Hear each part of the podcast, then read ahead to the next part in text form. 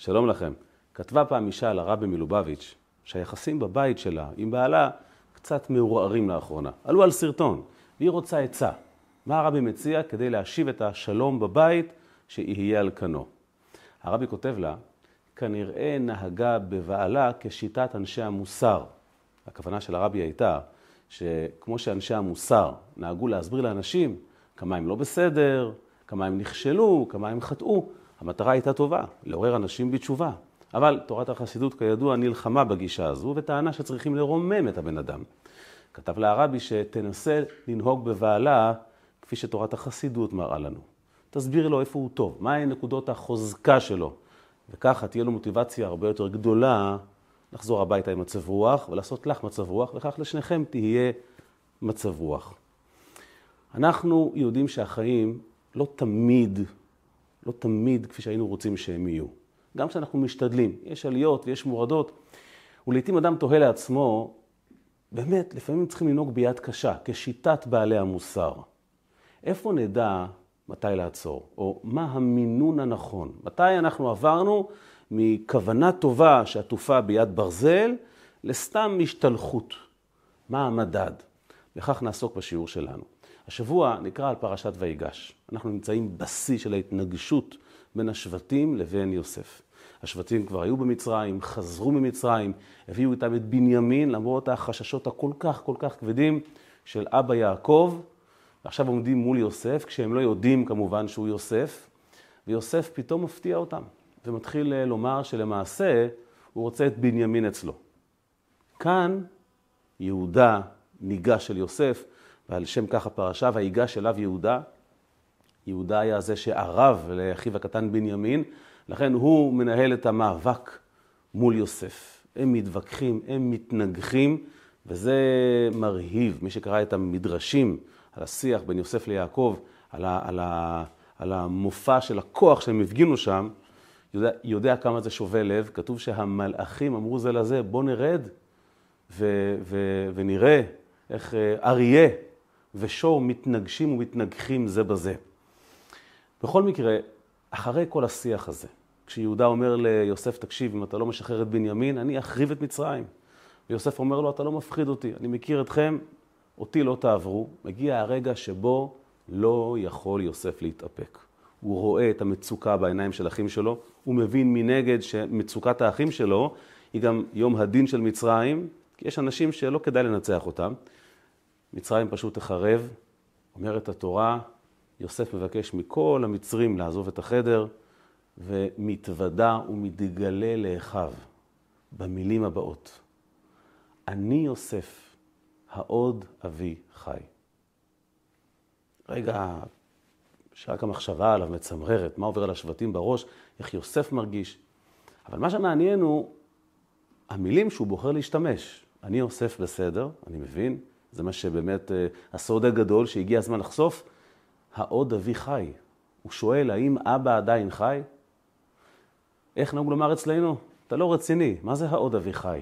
על מה דיברנו עד עכשיו? כל השיח של יהודה היה, אנחנו הלכנו להביא את בנימין למרות הפחד של אבא שלנו. אמרנו לך שיש לנו אבא זקן וילד זקונים קטן ואביו אהבו, ולכן לא הבאנו אותו כי אבא חושש, ועכשיו לפקודתך, כבוד המשנה למלך מצרים, סחבנו אותו לכאן בפחד גדול, ועבדך ערב את הנער.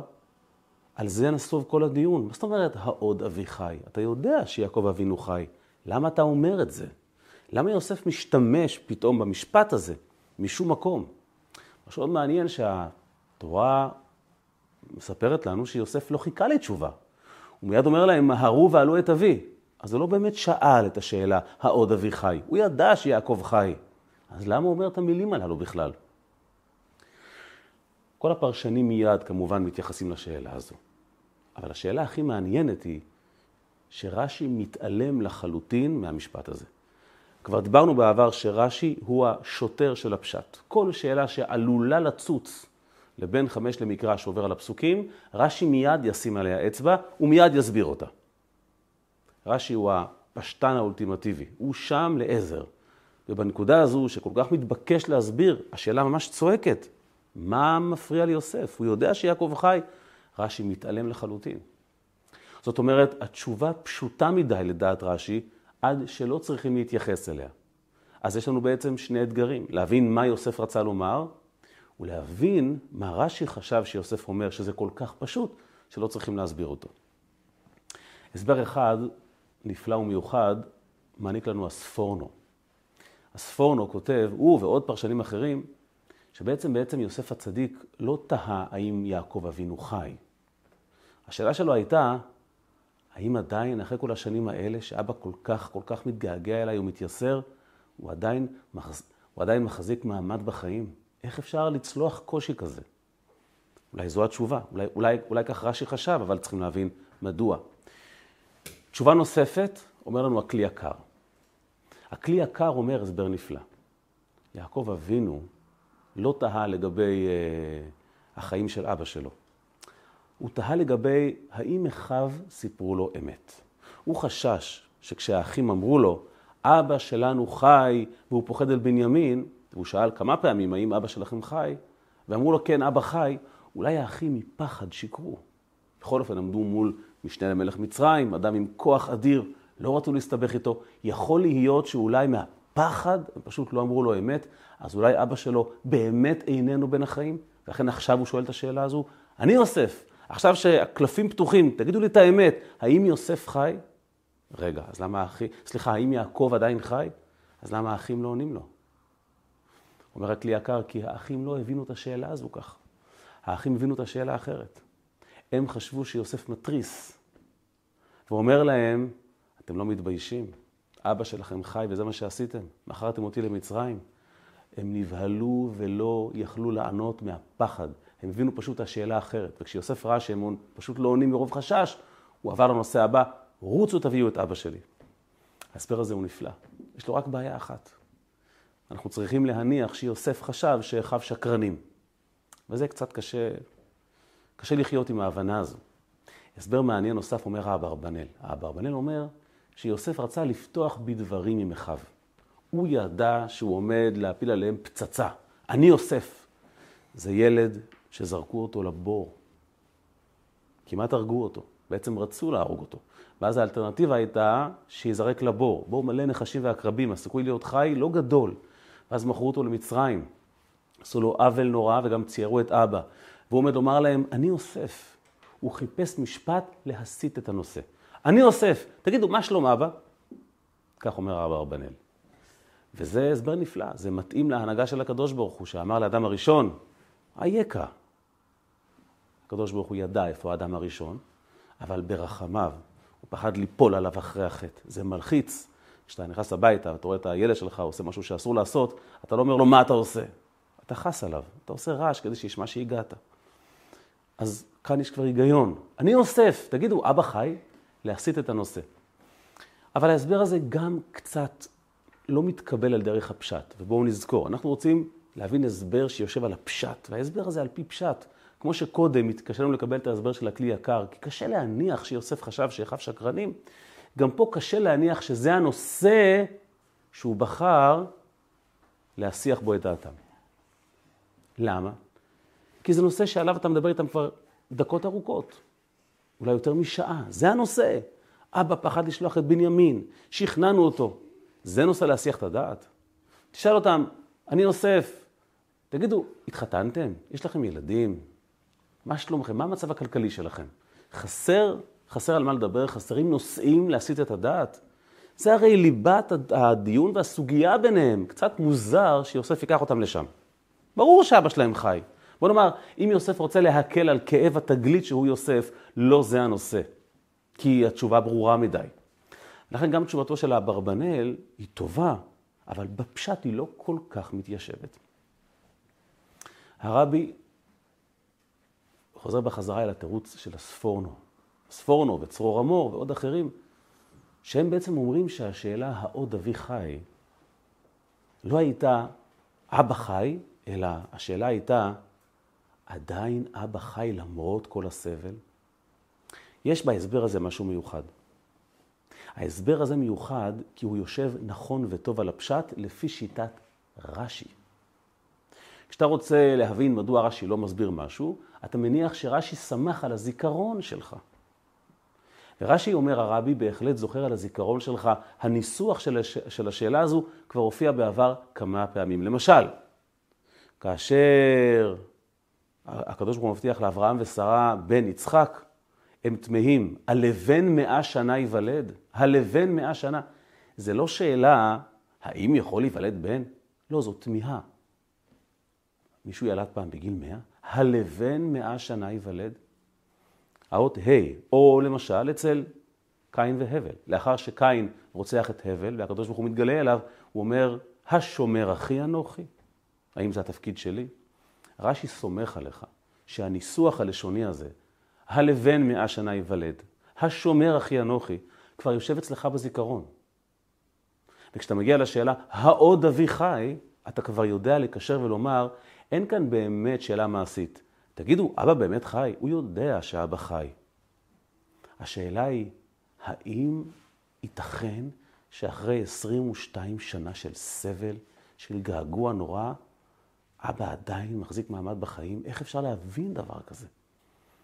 ובנוסף לכך, רש"י סומך על הזיכרון שלנו, כשהוא תיאר לנו, רש"י, את הצער של יעקב אבינו. כי לאחר שבישרו לו השבטים שיוסף נטרף, כתוב וימאן להתנחם. וזה דורש הסבר. למה יעקב מאן להתנחם? הרי מצווה על המת שישתכח מן הלב. ואז רש"י שם הסביר לנו, ברור, יעקב אבינו מאן להתנחם, משום שיוסף לא מת. ובגלל שיוסף לא מת, הצער של יעקב נותר וליווה אותו כל השנים הללו. אז רש"י לוקח את שני האלמנטים הללו, את הניסוח הלשוני, העוד אביחי, הוא סומך על הזיכרון שלנו, מהמילים השומר אחי אנוכי והלבן מאה שנה ייוולד. שנוסיף אותו להעוד אבי חי, שזה לא שאלה מעשית, אבא חי, אלא איך ייתכן שאבא חי? בנוסף לעובדה שכולנו זוכרים על הצער הנורא שרש"י תיאר לנו עם בשורת מותו של יוסף, שבעצם הוא לא מת, ופתאום השאלה של יוסף נשמעת כמו זעקה ולא כמו שאלה. אני יוסף, הנה אני חי, אני לא מת. וכיוון שאינני מת, בהכרח ש-22 שנה אבא אכול צער, העוד אבי חי, איך אפשר לחיות ככה? אתם רוצים לומר לי שהוא עדיין חי למרות כל הסבל הנורא הזה שעבר עליו. זה גם מסביר למה אחיו לא ענו לו. ולא יכלו לענות לו כי נבהלו מפניו. הבהלה מובנת, גודל הצער שאבא שלהם חווה. פתאום יוסף מהדהד אותו, מה אפשר להשיב על דבר כזה? וזו הסיבה שגם יוסף לא מחכה לתשובה. מהרו ועלו אל אבי. יוסף מזרז אותם מסיבה מאוד פשוטה. התמיהה שלו מלמדת שהצער הזה על היעלמות בנו היא ממש סכנת נפשות. יוסף לא סתם שואל, מה, אבא עוד חי מסכן? יוסף זועק, איך הוא עוד חי? איך אפשר לחיות בידיעה כל כך נוראה, שאתה כל יום חווה מחדש את מות בנך? יוסף ממש חושש לגורל יעקב, ולכן הוא אומר להם, מיד מהרו ועלו את אבי. עכשיו, כל שנייה שהוא חווה את הסבל הנורא הזה, פיקוח נפש ממש, אל תחכו. זו תוצאה ישירה של זעקת העוד אבי חי. וככה הפאזל מתחבר. רש"י לא מסביר כי זה פשוט. בהתחשב שאנחנו זוכרים מה למדנו בעבר. יוסף לא מצפה לתשובה כי הוא לא שאל שאלה. והוא מזרז את אחיו כי כל שנייה זה פיקוח נפש ממש לאור הצער של אבא שלו. יתרה מכך, יוסף ממשיך לדבר. הוא אומר לאחיו, אל תצטערו כי למחיה שלחני אלוקים לפניכם. אם זה כל כך דחוף לרוץ להביא את יעקב מכנען, פשוט תן להם ללכת. מדוע הוא מסביר את עצמו? מסביר הרבי מלובביץ', יוסף צריך להסביר עוד נקודה. אם כל כך כל כך קריטי למהר להביא את יעקב למצרים, למה הוא בעצמו לא עושה את זה? הוא משנה למלך מצרים, יש לו את היכולת פשוט לגייס שיירה לרוץ לכנען, לבשר לאבא שלו, אני חי. תגמור את הסבל הזה. יוסף מסביר לאחיו, הייתי רוצה לקום עכשיו ולנסוע לאבא. אני לא יכול כי למחיה שלחני אלוקים לפניכם. הוא חוזר על זה פעמיים ושלוש, שלא אתם שלחתם אותי הנה, כי אם האלוקים. אני כאן לא בגלל שאתם מכרתם אותי, אני כאן בגלל שהקדוש ברוך הוא שלח אותי לכאן. ובגלל שאני שליחו של הקדוש ברוך הוא, אינני יכול לעזוב. אז מהרו ועלו אתם אל אבי. אז איך אבא יכול לחיות? רוצו להביא אותו. הייתי עושה את זה אני, לולא הייתי כאן בשליחותו של הקדוש ברוך הוא, למחיה, לחיות אתכם. זה מזכיר לי מה שפעם קראתי, שהרבי הרייץ, שנמלט מאירופה הבוערת, ממש בדקה ה-90 בניסים אדירים, והגיע לארצות הברית ב-1940. ועל פניו עוד סיפור של יהודי שנמלט מהמוות והגיע לחוף הארץ המובטחת. אז באחת מהשיחות הרבי הרייץ אומר, הרבי הקודם מחב"ד, מי שחושב שהגענו לאמריקה כי נמלטנו מאירופה, הוא כופר. ממש באלו המילים, הוא כופר. הגענו לכאן משום שהקדוש ברוך הוא ייעד לנו כאן שליחות. זה משפט מדהים. זאת אומרת, אדם נמלט מהאש, אדם נמלט מהמוות, הוא מגיע למקום מבטחים. אומר הרבי הרייץ, אתה הגעת למקום מבטחים כי יש לך שם שליחות, לא כי נמלטת. יהודי, כל מקום שהוא דורך בו, הוא בהשגחה פרטית ובשליחותו של הקדוש ברוך הוא. אז מי שחושב שהגענו לאמריקה כי ברחנו מהנאצים, הוא כופר, הוא כופר בעובדה שהקדוש ברוך הוא מוליך כל יהודי על פי תוכנית. הגענו לאמריקה כי יש לנו פה ייעוד, תוכנית, שליחות מהקדוש ברוך הוא. אם חושבים על זה, זה ממש מהפכני. אומר יוסף, אני כאן לא כי מכרתם אותי, כי אלוקים שלח אותי, אני לא יכול לקום ולעזוב. רוצו מהר ותביאו את אבא. כל שנייה שאבא סובל זה סכנת נפשות. יתרה מכך, יוסף יודע שאביו נענש על כך ש-22 שנה הוא לא שהה בביתו ולא כיבד את, את ההורים שלו. הוא אומר לאחיו, אני יוסף. עכשיו שחשפתם ואתם יודעים מי אני, נגמרו ה-22 שנה. העונש של אבא נגמר. בואו לא נוסיף עוד יום אחד מדעתנו על הסבל שלו. רוצו תביאו אותו. לא מגיע לו לסבול עוד שנייה אחת. מכל הסיפור הזה אנחנו למדים דבר אחד. כמו שהתחלנו, לא תמיד החיים מתנהלים על פי מה שהיינו רוצים. היינו רוצים תמיד להתנהל לפי הפרוטוקול כדי לגרום לאישה לחייך ול, ו, ו, ולילדים להיות מאושרים, ושהכול יהיה כמו... אבל לעיתים באמת זה לא עובד. בין אם נרצה בכך ובין אם לא, יש ימים שבהם צריכים להפעיל את מידת הדין. להעיר, לנזוף, לא באשתך כמובן, בילד, בעובד שלך בעבודה, אפילו בבית לצורך העניין, פתאום צריכים להדק את החגורה ולא לשחרר, למשל, דוגמה, כסף אם צריך. וזה קשה וזה גורר תגובות לא, לא נעימות. ואז אתה אומר לעצמך, אולי, אולי זה לא בסדר. אולי, אולי שגיתי, אולי טעיתי, אולי כשאני נמלט, מה שנקרא מהצרה, אני יוצר צרה נוספת. אולי לקחתי על עצמי משימה לא נכונה. עובדה, תראה את התוצאה. דין. התשובה היא, אנחנו לא יכולים להימנע גם מעשיית דין לפעמים. זה חלק מהעניין. אבל, איפה אבן הבוחן? האם זה דין אלוקי או דין שבא מאגו או מגאווה? עד כמה אתה מנסה לסיים אותו? עד כמה אתה אמפתי לחוויה של הזולת? אם אתה עושה את זה בלית ברירה, כי אתה מבין שלפעמים צריך, אבל אתה מחכה לרגע שזה ייגמר. ובשנייה שאתה יכול, אתה מיד מלטף. אתה מיד מנחם. אתה מיד אומר מילה טובה. זהו דין אלוקי. לעתים בבוקר אתה, אתה רוצה להעיר את הבן שלך לתפילה, אתה מתלבט, הוא ישן. אתה אוהב שהוא ישן. להעיר אותו זה, זה ממש מה שנקרא לריב איתו. אבל אתה יודע שאם לא תעיר אותו, הוא לא יקום לתפילה, אתה תצטער וגם הוא יצטער. אתה אוגר כוחות ואתה בא להעיר אותו. זה דבר גדול, אבל איך אתה מעיר אותו? עם חיוך? עם ליטוף? עם מילה טובה?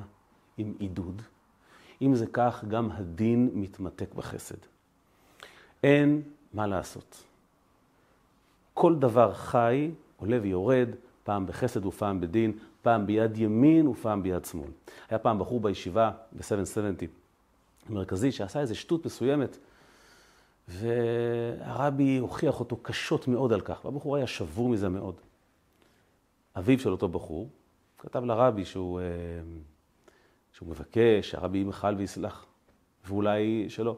אז הרבי כתב לו בתשובה, אל תדאג, אני לא באמת כועס. אני עושה הרבה מאוד דרמה כדי שהבחור ידע כמה הדבר הזה לא נכון בשבילו, לטובתו. אבל זה רק בשבילו לטובתו, הוא יתגבר על כך, ותראה שרק טוב יצא. לך אני אומר בינינו, אני בצד שלו, אני כואב את כאבו. אותו בחור גדל להיות ראש ישיבה גדול, וגאון עצום, קראו לו הרב עמנואל שוחט. אנחנו צריכים לעיתים להפעיל את יד שמאל, את שמאל דוחה, אין מה לעשות. אבל בלב תמיד צריכים לרצות שזה ייגמר, ולחכות לרגע שנוכל לחבק בחזרה. כמו יוסף הצדיק, הוא ידע שאין ברירה, יעקב צריך להיענש על 22 שנה, אין מה לעשות. אבל בשנייה שזה נגמר, הוא זעק, העוד אבי חי, מהרו ועלו אל אבי. היה אילוץ, לא הייתה ברירה, אין מה לעשות. אבל זה נגמר. אם זה נגמר וצריכים לעצור, אז אנחנו צריכים לעצור ולומר די, עכשיו מגיע הזמן של חסד. ולכן, בעזרת השם, גם כשיבוא דין, אנחנו נכין כבר את יד ימין לחבק, ובעזרת השם הקדוש ברוך הוא יעזור, שאחרי דין גדול באים רחמים גדולים ונושעים בחסד וברחמים.